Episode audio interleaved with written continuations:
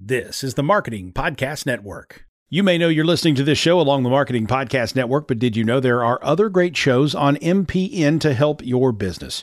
Christy Heiler hosts a fantastic podcast called Own It. Christy, Tell us more about the show. Own It is all about celebrating women and non binary advertising agency owners. We talk about buying out of the Boys Club of Advertising because less than 1% of ad agencies are owned by women. And where can people subscribe? You can find the podcast at untilyouownit.com. We're also on the Marketing Podcast Network at marketingpodcast.net. And of course, you can subscribe wherever you get your podcasts. You heard her. Go subscribe. Stories influence, teach, and inspire us. But what about the storytellers who create them? Uncorking a Story profiles storytellers to uncover how their background and life experiences influence the stories they create. We learn what motivates them, their path to success, and what fuels them to keep creating. It all starts by asking one simple question Where does your story begin? Welcome to Uncorking a Story. Now, here's your host, Mike Carlin. Well, hello and welcome to Uncorking a Story. I'm your host, Mike Carlin, and today I'm excited to introduce you to Peter Maeck. Peter is a novelist, poet, playwright, and photographer who has served as a U.S. State Department American Cultural Specialist in Tanzania and Morocco. His award winning photographs are in U.S. and international galleries.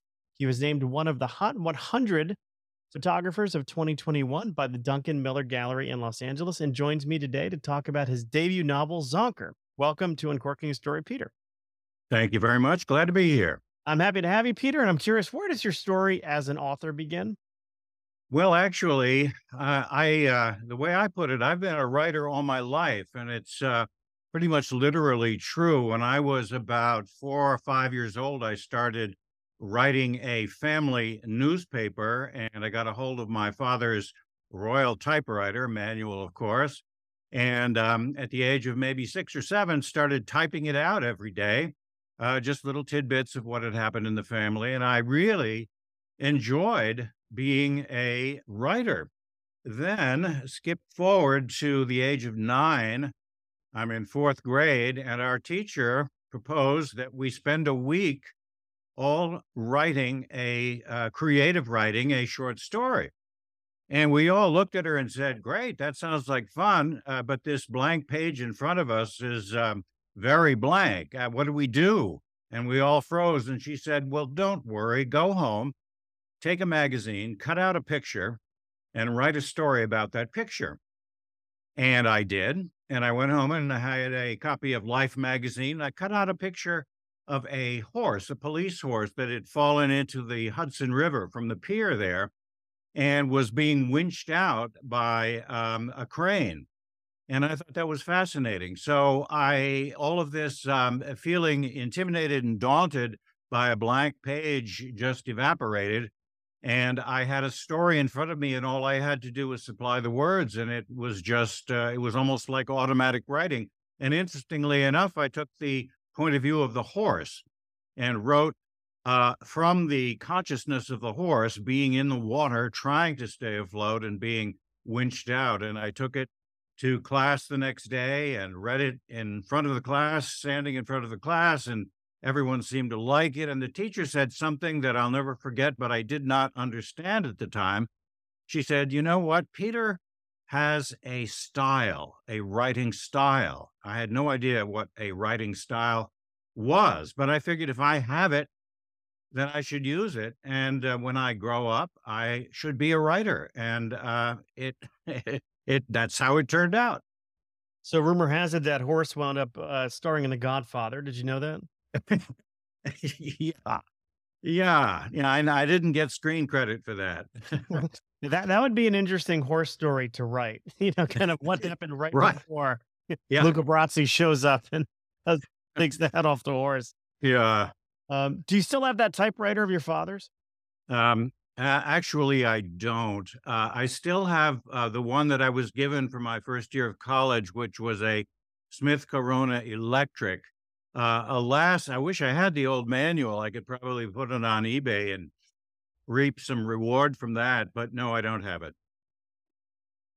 Um, do you still have the story about the horse? Did did anybody in your family keep that story? I imagine it probably wound up on a refrigerator at some point in time. Uh, I I think it did. I don't have the hard copy of it. Um, I think I recorded an audio version of it some years later, but I wish I had that original manuscript. Uh, uh, uh unfortunately, I don't even have the uh, the picture from Life magazine. So uh, yeah, that stuff has uh, kind of gone up in in smoke, I guess. It sounds like you were ahead of your time in the audiobook genre. yeah, I I like to talk in front of a mic, or in this case, in front of my computer camera. Um, when I went to college, I uh, I was very eager to become a disc jockey, uh, which I did, and um, I had my own afternoon radio show, and I spun these records. But I found that even though I'm a fairly loquacious otherwise, um, in between the records, I found myself uh, surprisingly without much to say, other than it's 38 degrees it's at two, uh, 10 past two, et cetera, et cetera. I, I never had that uh, feeling of spontaneity that I had with the pen or the typewriter or a or a computer afterward. Um, so I did my year of DJing and um, decided to really commit myself to uh, writing. Did Did you have a DJ name? Did you Did you alter your name at all? did you give yourself a persona back in the DJ days? Well, uh, no, and the others, uh, several of the others had. Uh, I guess we hired the jingle singing uh, company, and they all had their names sung. WDCR. This is. I never uh, asked for one of those, nor was one offered to me. What market were if you? If I did, if I did, I would get. I would be, you know, playing it for you right, right. There you go. What what market were you in when you were in your DJ? Well, it was a college radio station, WDCR, Dartmouth College Radio, uh, the voice of the Upper Valley, New Hampshire and Vermont. Uh, forgotten how many watts that station was. It was quite a few. It was quite a strong station, um, and it's still on the air. Oh, there you go. It's spinning, spinning the old records, and I'm sure they were records back in those days. They were, yeah, yeah, they were. Now it's I, I went uh, to to do a radio thing. Uh, I was being interviewed for a change uh, at Sirius XM, and there are you know they have cabinets and cabinets of of actual physical media for um, CDs and stuff because they I guess there there's some rule they have to have a physical copy of whatever they're playing digitally, and he and they oh. showed me like the closet where they keep all of the keep all of the stuff. I was kind of fascinated by it. I, I didn't know that. Yeah. I, my only problem was uh, uh, when I started out, I was a little nervous about everything, and I I hit the uh, the needle, the arm, so that the needle skidded across the very first record I ever spun. I was interviewing uh, a, a, pretty famous um, disc jockey from L.A. and he he wrote a memoir called "Don't Bump the Record Kid," uh, because that was the advice one of his heroes had given yeah. him. And that's that that's the name yeah. of his, his memoirs, Don't Bump the Record. that's so you're you're not the only one who's bumped the record, I am sure. Uh, good, good. well, Peter, what can you tell know. us about your debut novel, A Zänker? Well, it is my debut novel. It's certainly, as as I've said, not the first thing I've ever written, but it and it's actually not the first novel I, I have written. I wrote two novels before this one, sent it out everywhere to every agent I could find and every publisher that I could find through my research, and I got absolutely no response. Well, that is not unusual for a writer writing in a new uh, form. And um, so I wrote this third novel, and I thought, okay, what am I going to do to get this one published? And so, uh, one thing I thought, well, I'll pick a genre that has a built in appeal to certain people. And um, since I like to solve puzzles, I like to create puzzles. I thought, well, I'll I'll choose the murder mystery as my genre. Okay, having done that, I spent six or seven or eight months researching that genre and the format. When is the first corpse? When is the second corpse? When is the first suspect's presumed guilt erased and a new pursuit must be undertaken for another suspect. So uh, I charted I charted that out generically, and then it was time for me to put my story uh, into that form. And uh, having used the horse in uh, fourth grade, um, I, I, did uh, I did something else. I took the characters from my first two novels, and I thought, what a shame to have them go to waste. So I took all of these characters and I made them all uh, suspects, and in a few cases, uh, potential victims of a murder mystery, which became my book. So all of my characters uh, stuck around, and there they are now in uh, in print. Finally. Well, that's you know that's the uh, it's not uncommon you know for for your first two you know uh, long form manuscripts to to get rejected, um, or just not not pick up any steam. you know what I love is that yeah. you know you didn't let those characters go to waste and and you kind of resurrected them and brought them into this this new work. Um, and of course you already knew who they were. You kind of knew what their stories were their backstories. You had a you had a feeling for them. That's right. Um, so you know maybe you needed to write those first two and sort of not yeah. have success with them so that you could write this third one that that obviously got picked up and as you say, I, I I knew these characters, and that's so important. And and the the uh, learning curve one has in writing anything, especially something large like a novel, is uh, becoming familiar enough with your characters that they will begin to speak on their own, in their own, with their own inflections, their own diction, their own cadences. And so I already had that. And um, the best way for a character to distinguish him or herself in a play or a movie or a book is how he or she speaks. And actually, before I wrote these novels, I was a playwright for mm, several, many years, actually. Um, I wrote my first play in college, and um, all of a sudden I realized this is what I was born to do write dialogue. So for 20 or 30 years, I wrote dialogue and I uh, was a member of uh, the theater scene in New York City. Uh, I was one of the playwrights in the Circle Repertory Company Playwrights Labs. And um, I honed my ability to uh, create dialogue, but have it sound as true to life as possible. Uh, it's obviously all artifice, it's all made up. And if you were to take a recording of someone speaking to you in so called real life and then put that in a play, it would be quite dull.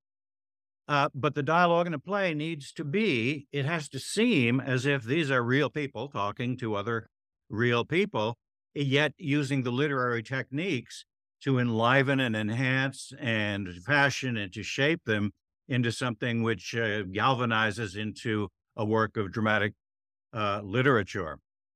So yeah, this familiarity with characters is the wonderful thing, and people talk about writing, and they're right. It's a solitary pursuit. You're there. Uh, uh, on the one hand, you could say you're alone with your computer, but on the other hand, you have all of these characters. And when I get up in the morning, I say, well, you know, I'll have my breakfast, then I'll join my characters and spend the day with them. And it's quite convivial uh, even the uh, the dastardly ones, even the the bad guys. Uh, uh, in fact, sometimes they're more fun to be with than the others.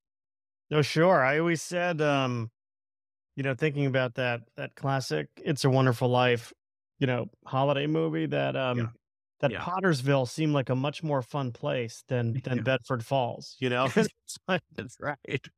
Like you know, right. maybe you want to live in Bedford Falls. You know, Monday through Friday, but Friday night through Sunday yeah. morning, maybe you want to if you want to hit Pottersville for a couple, you know. That's right.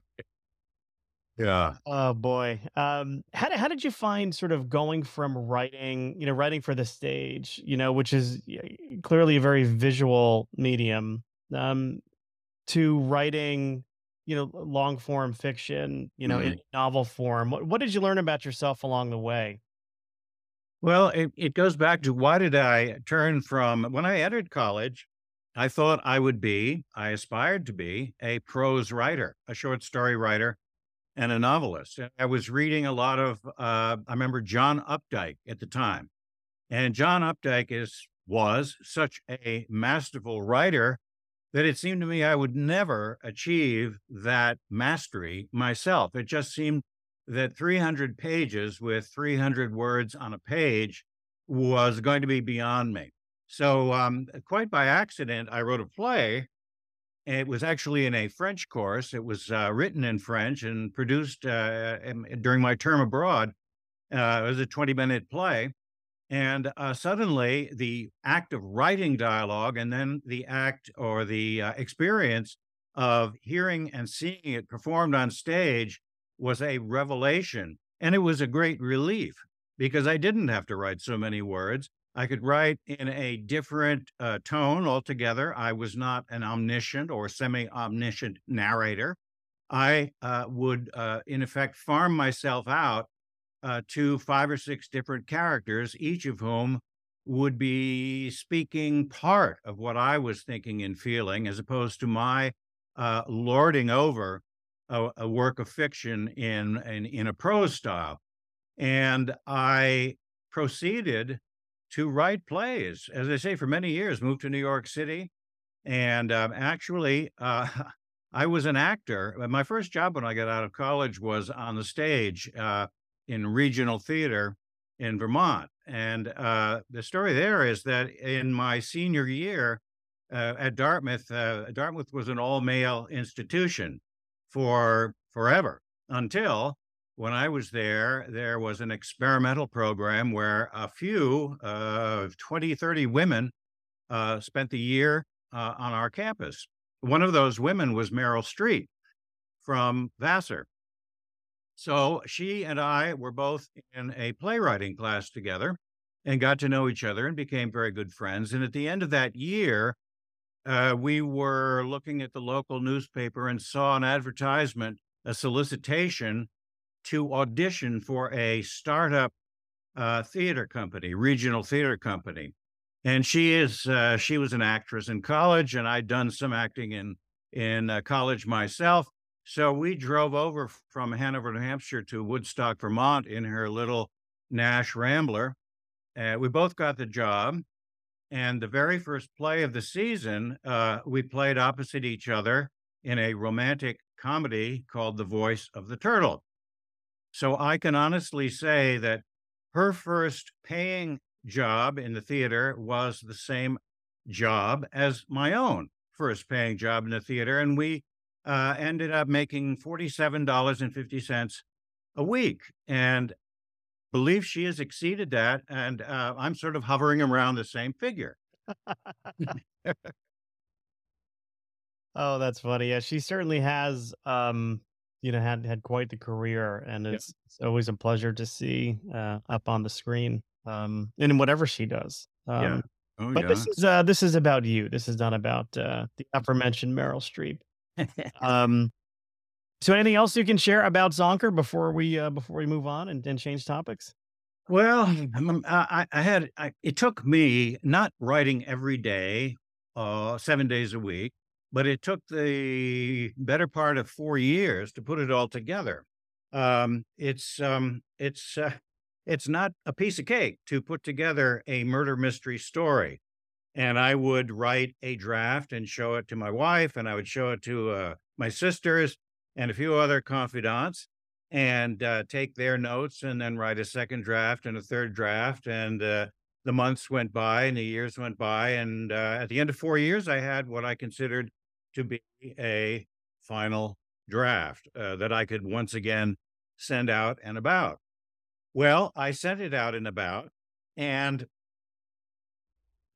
Again, nothing, nothing.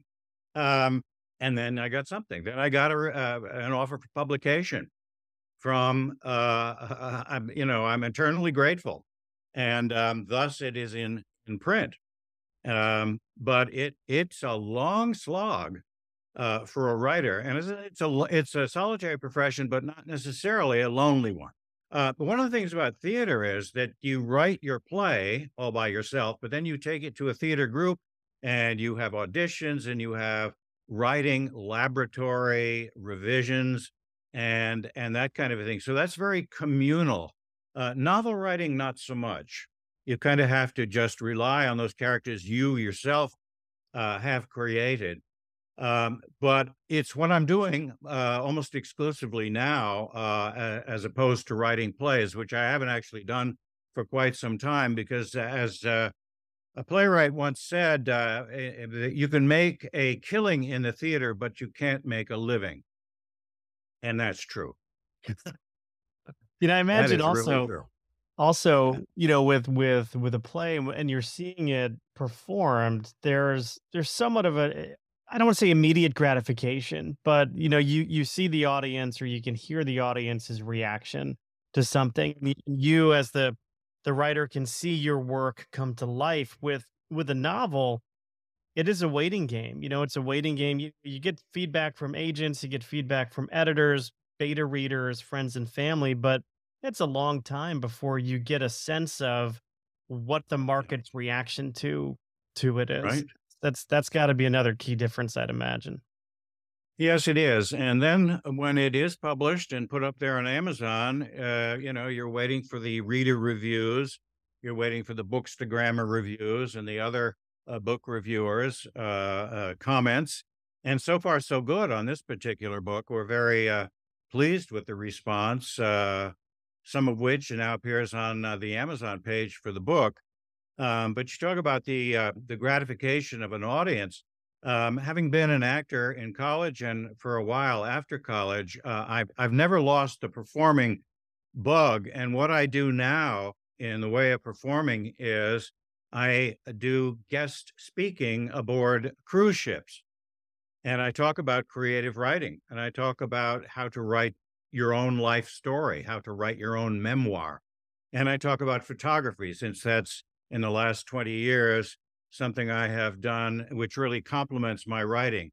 I write all day, and then at five o'clock every single day of the year, I spend two hours uh, making a picture out of the many that I have shot over the years. I take them to Photoshop and Lightroom and uh, edit them, and then send uh, send a new picture out every single day to a list of of people that I've I've developed. So so that that is performance uh, such that at the end of a solitary working day, uh, it's showtime. And I make the picture and I send it right out. And I get uh, some comments back on that on Instagram and, and in my personal email. And I go aboard these ships and I stand stand in one of these theaters that's like, you know, the Bellagio in Las Vegas. And I talk about writing and I talk about photography and I talk about uh, the destinations for this summer, for example, Alaska, uh, Yucatan Peninsula, uh, various other places.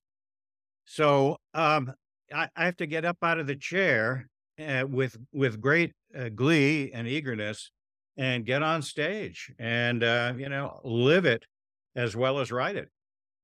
That's that's a cool gig.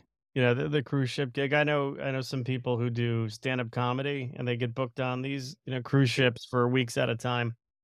And uh, I always thought that was kind of an interesting way. My my grandfather, after he retired, he was a, a field surgeon in World War II. And after he he retired from his his practice in Larchmont, New York, he uh, he wound up being a cruise ship doctor. so he would be uh, oh. like Doc from Love Boat. He was uh, he would do the cruise ships, and he and my grandmother would you know travel, and it was kind of kind of neat. I always thought that was neat. Yeah, well, you get the cruise. That's free. All the food is free. Everything's free. Uh, as a speaker, you're not paid. The entertainment, uh, eh, the entertainment, uh, the singers, the dancers, and the musicians.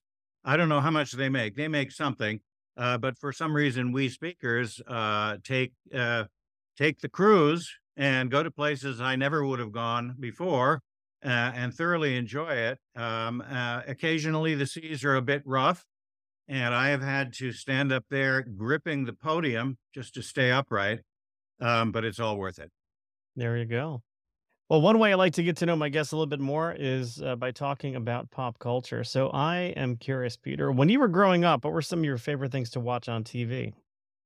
Well, I watched uh, the Mickey Mouse Club.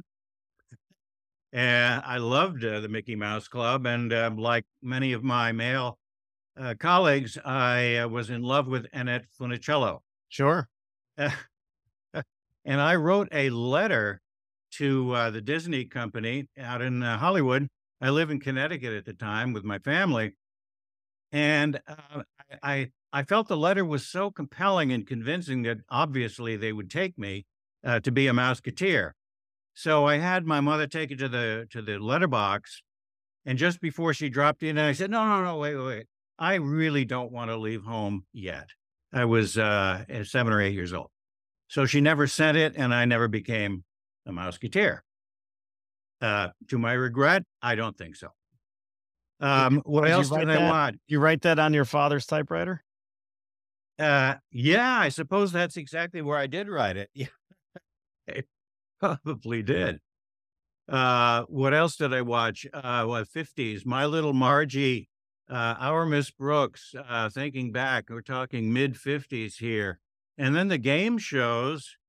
Uh, some of them were pretty uh, frightening. Um, Queen for a Day, these tales of woe and trauma and uh, the the contestant who got the biggest round of applause from the audience would win a dinette set. I was pretty into that. Um, and then, yeah, a lot of game shows. In fact, I used to go. Uh, living in Connecticut, I would go into New York and book myself an audition to be a contestant uh, on these game shows. Now I'm getting up into junior high school. And uh, I always did well in the auditions, but I never got on to the uh, show. And I assume that was just because I wasn't old enough. Where uh, where in Connecticut did you grow up? Well, not too far from Larchmont, actually. Um, I grew up in Stamford, Connecticut for four, four or five years. I was there, my beginning of my life. And then uh, Weston, Connecticut, which is right next to Westport, Connecticut. So I was always a 45 minute train ride from New York City. So um, that kind of became my mecca for excitement, uh, sporting events, theatrical events. Uh, being, I would always uh, go in and get into the audience of the Tonight Show, and then rush home and see myself when they panned the audience when they showed it at eleven o'clock. Yeah, I was pretty starstruck uh, by by all of the uh, the glamorous things that were going on in New York City.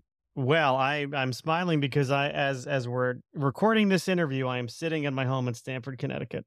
No kidding. Uh, no kidding. And my twin brother Jimmy lives up in Weston, Connecticut. So how about that? Oh, this is too much. That's uh, too amazing. And I'd say well, now, I live. yeah, I lived on Long Ridge Road. that, that gets funnier because I live right off Long Ridge Road. Oh, come on. Yeah, just three, mi- three miles north of the Merritt Parkway. People will think, yeah, that's very close to where I lived. I lived at uh, Long Ridge Road, about a half a mile from the New York State border, uh, Bedford, uh, New York border. Yeah, that's that's my running route. I, I run up there, um, you know, a few times a week, up to past Rock Rimmon Country Club into into You, Bedford. you, go, you go right by our house. The Rock Rimmon Club was the next, uh, I think, two driveways beyond us on the right. We had a 1776 house still there. I know it's still there. It looks just like it always did with a big red barn next to it. So the next time you're up there, take a iPhone picture of it and I will. I will. Is it is the is it the one the big white one right at the uh, corner of Long Ridge and Old Long Ridge at the top? There is a big white one. It has a big long porch in front of it. Okay. We are two houses beyond that on the right, All right. opposite, and there's uh, there's a, a pond on the left, and then Long Ridge, and then our house. So it, but it, the distinguishing thing is the big barn as you're looking at the house just to the right.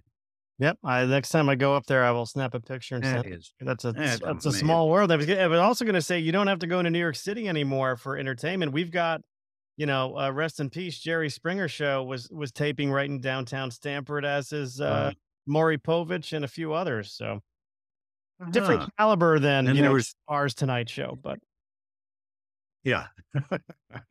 what about uh, yeah, what I about went to? Martha Mar- Martha Hoyt School, which is now the Stamford Museum, was my elementary school. Oh, no kidding. Yeah. Yeah, now now it's the um the Stamford Museum and Nature Center and the Stamford uh, Historical Society is is right over there Yeah. too. Um, Yep. That stone building. yeah. absolutely. Um, I know we talked a little bit about TV. How about music? What did you like to listen to when you were uh, when you were growing up and into your teenage years? Well, uh, they were the two big things in my life between the ages maybe five and nine one was baseball, New York Yankees. I I knew the lore, the history of the Yankees back to the beginning, and the other was rock and roll. And so, who are we talking? Buddy Holly and uh, Elvis, of course, and um, and then the Beatles came along, skipping ahead a few years, and I am still amongst the world's biggest Beatle fans. I, I just don't think there's been anything near approaching uh, the quality of their work uh, since. Uh, I was in uh, Liverpool about a month ago and took the Beatles uh, tour. And uh, so I stood at Strawberry Fields Gate and I saw their homes and absorbed as much as I could, feeling it was like a pilgrimage. It was a pilgrimage. So, yeah, 50s rock and roll, and that led into 60s rock and roll and uh, primarily for me that was um, that was Beatles. I loved all the stuff. The Stones are wonderful, and uh, uh, but the Beatles to me are really ground zero and all the way up to the sky. Well, I guess that that answers the question of the um, the bass behind your right shoulder. The, yeah, the yeah. viola bass that we were talking yeah. about where we started recording. There you go. Well, I, I haven't learned to play it left-handed yet. I suppose that would be the best thing I could do. Just look in the mirror; it's fine. Uh, Look in the mirror. what have um, you know, what what have you learned about yourself as um, you know, through well, when you're writing, um, in what ways, if any, do you consider that to be a form of therapy for you? Um, it is. It definitely is.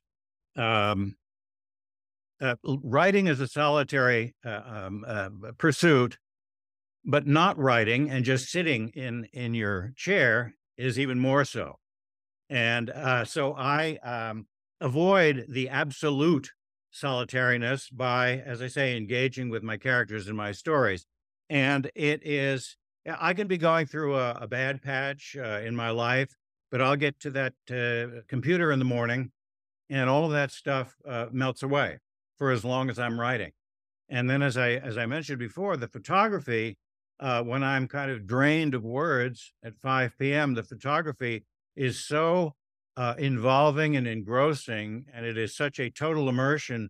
The other hemisphere of my brain is now being engaged, verbal all day and then visual uh, at five o'clock. So that is very uh, refreshing. Um, um, as far as the therapy goes, yeah, I, I, I would completely subscribe to that idea uh, and it's probably why um, I have never, outside of six to eight months once, worked for anyone else in an office.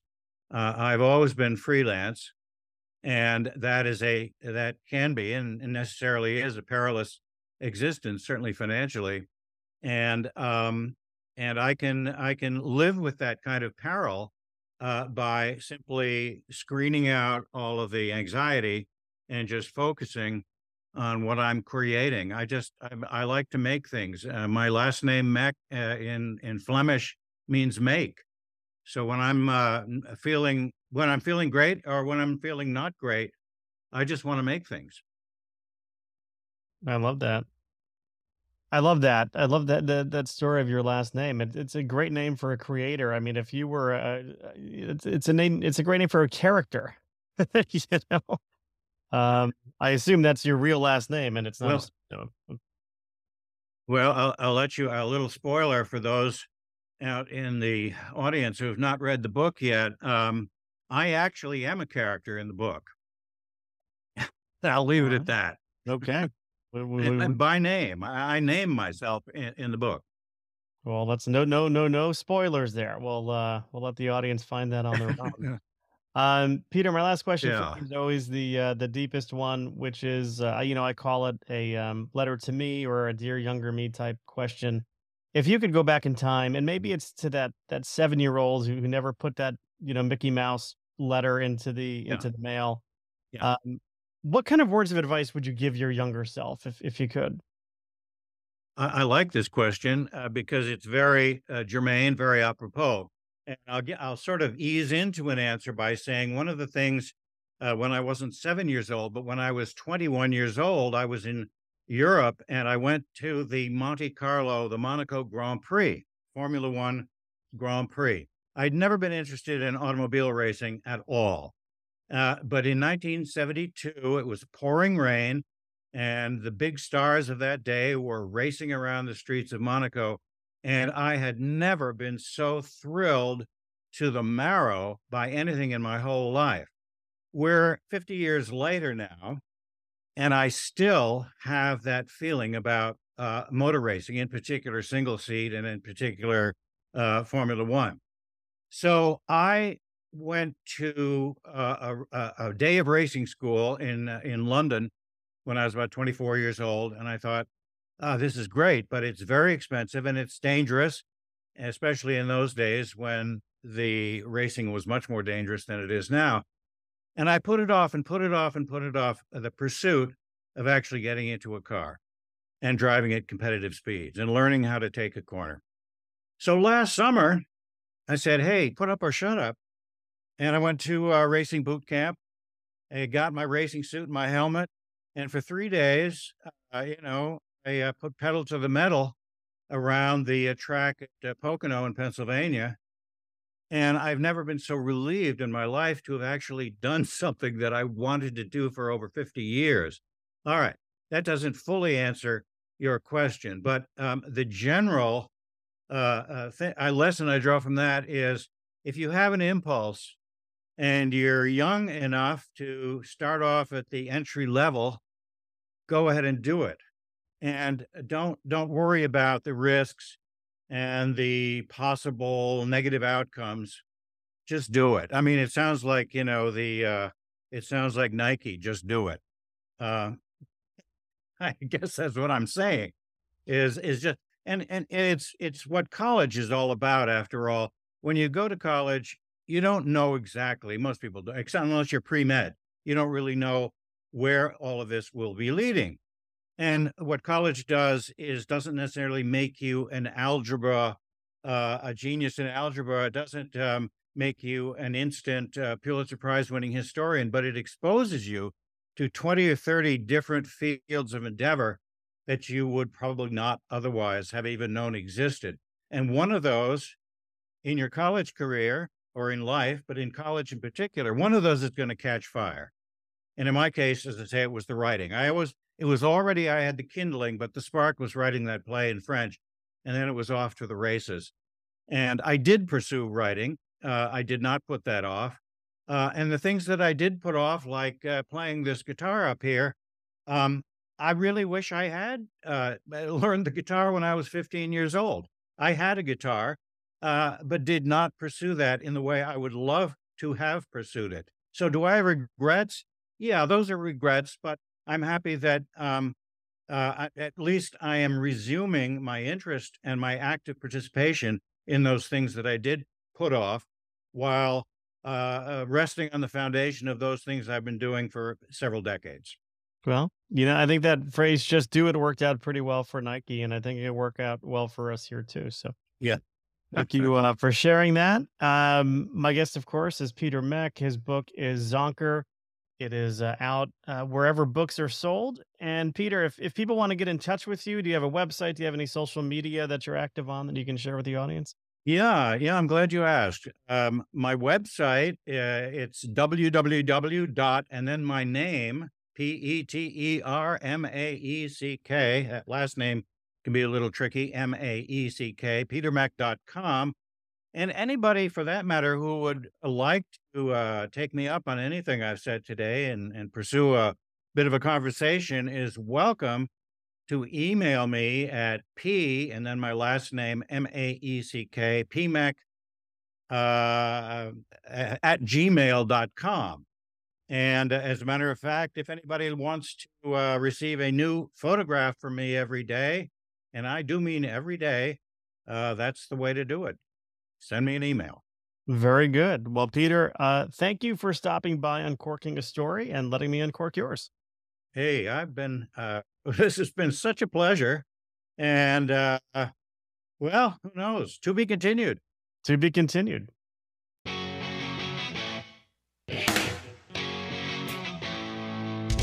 Thanks for listening to Uncorking a Story. If you'd like more information about today's guest or to find out more about Mike, go to uncorkingastory.com.